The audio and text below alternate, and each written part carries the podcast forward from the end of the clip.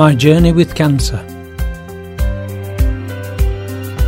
I'm not a cancer sufferer. I'm a human being with cancer. And if you listen to my journey, it might give you hope in yours. Pops, yeah, we'd love to come on the journey with you. Amen. It's cold and dark at 5am. The alarm is insisting I rise and take my medication before grabbing an extra hour or so sleep. Today is my big day. Well, I'm hoping it is. It's the day I go to our regional cancer centre at Weston Park Hospital in Sheffield. It's 25 miles away and it's a nightmare to get to, and an even worse nightmare to park at. My appointment is at 9am sharp, which means my eldest daughter Wendy will pick me up at 7.15. Wendy has taken time out from work to take me. I realise how blessed I am. I have two wonderful girls who are loving and supportive of Chris and I. They're there for us no matter what. It's only when I talk to others later in my treatment that I realise how blessed I really am. Many people have a far more difficult and fractured relationship with their families. Some have no one to call on, even when they only live round the corner from a son or daughter, who can help, but don't.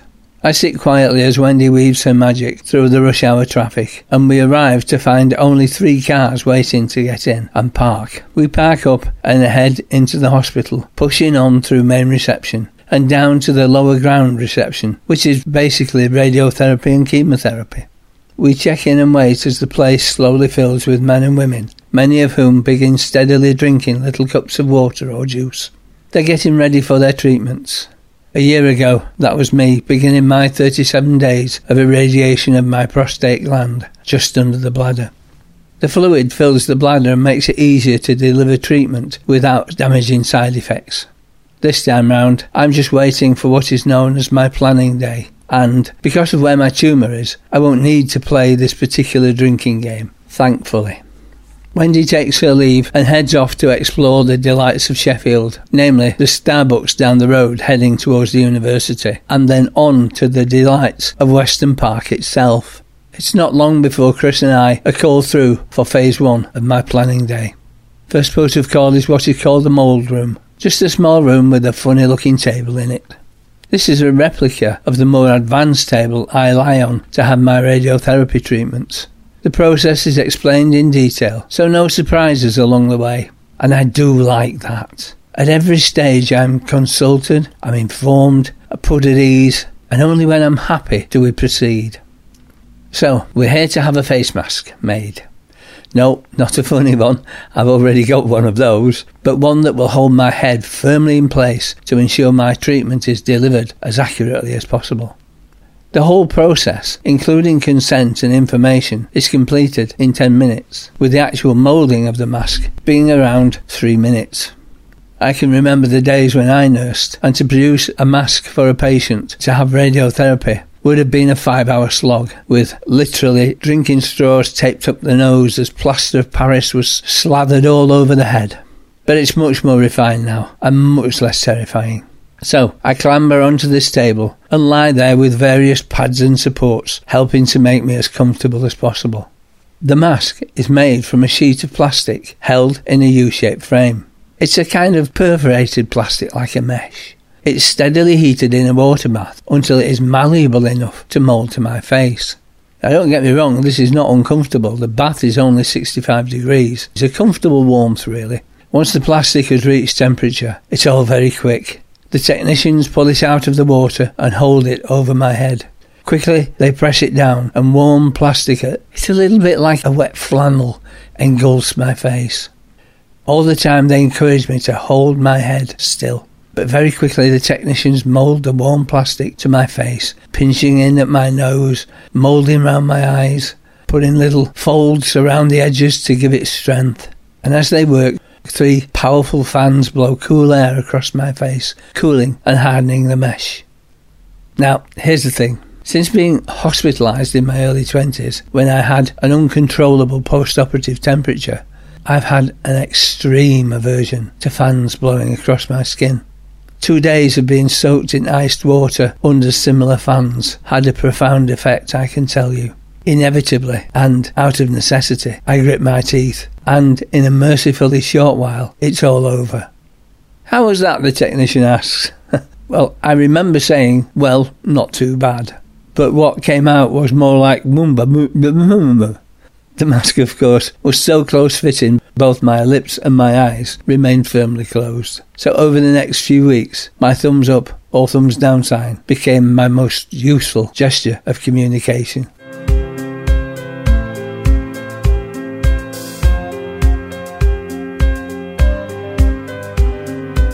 Mask made, we're now led down to the far end of the radiology department to once again take our turn in the waiting game. All the treatment and consulting rooms are arranged down the sides of this surprisingly big vaulted room. Not only long, but comfortably wide, and it is the central hub of the department. The arching ceiling above reminds me we are in fact underground, which makes it better to prevent straying electrons, I suspect.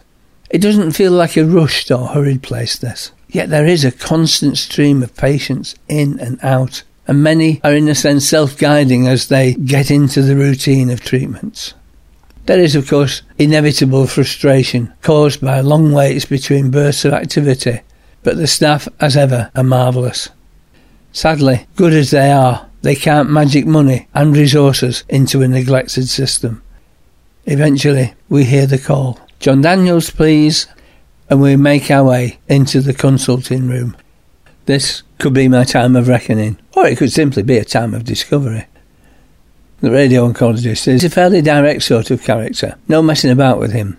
He's also very, very busy and stressed, so it's straight down to business. He tells me I have a tiny 2 millimeter tumour at the base of my skull, smaller than a grain of uncooked rice.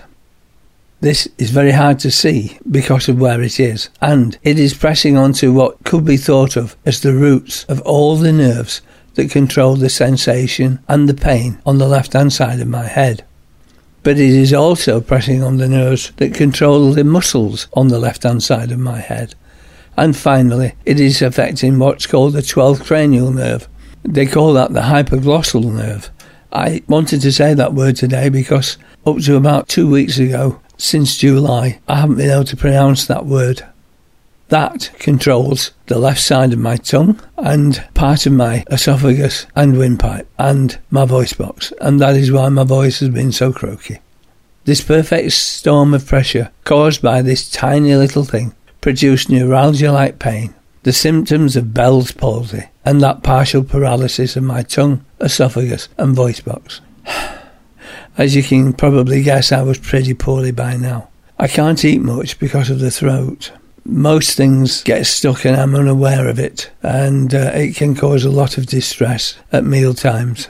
I also have constant pain across my left chest area and under my left arm, pretty much as I described when I had chemotherapy a year ago, almost to the day it started. No amount of pain relief has, or indeed will, take that pain away. I have growing weakness in my right knee with bouts of excruciating pain. I look a mess. I feel a mess. And Chris tells me I am very, very grey. To be honest, I am scared. Now, as a Christian, I know you'll struggle with that. You'll say, well, why should you be scared of going to heaven? I'm not. I'm scared of the mess I leave behind, and I'm scared of the mess of going. That's all. I know to meet the Lord Jesus will be the greatest thing on earth or in heaven, but the truth is, He has put something inside me that isn't ready to go yet. So, no theology here. I could get into it, but I don't want to. I just want to tell you about that day, about how it goes, not all the spiritual stuff that comes with it. This is the day I'm experiencing, not the day I'm feeling. We'll get to that other stuff another day, maybe. I know not what of good or ill may be reserved for me.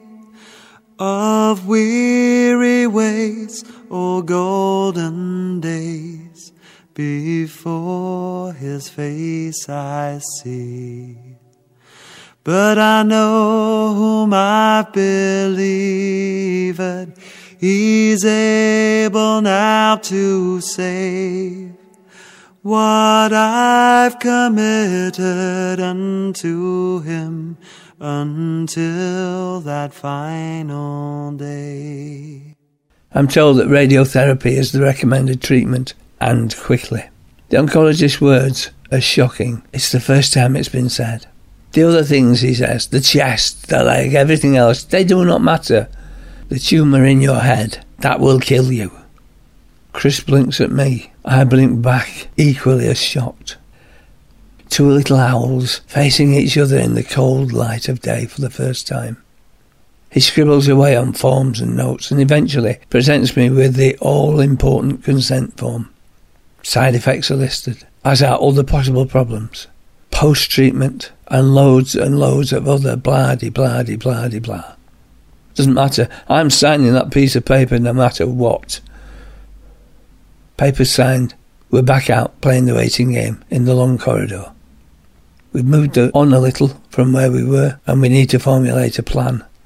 I'm clutching a newly written prescription for steroids to mitigate some of the side effects of radiation. We know from experience that's a 20 to 30 minute wait in pharmacy once you've got there. To save time, Chris heads off with the prescription as I join the next waiting line for my actual planning scan.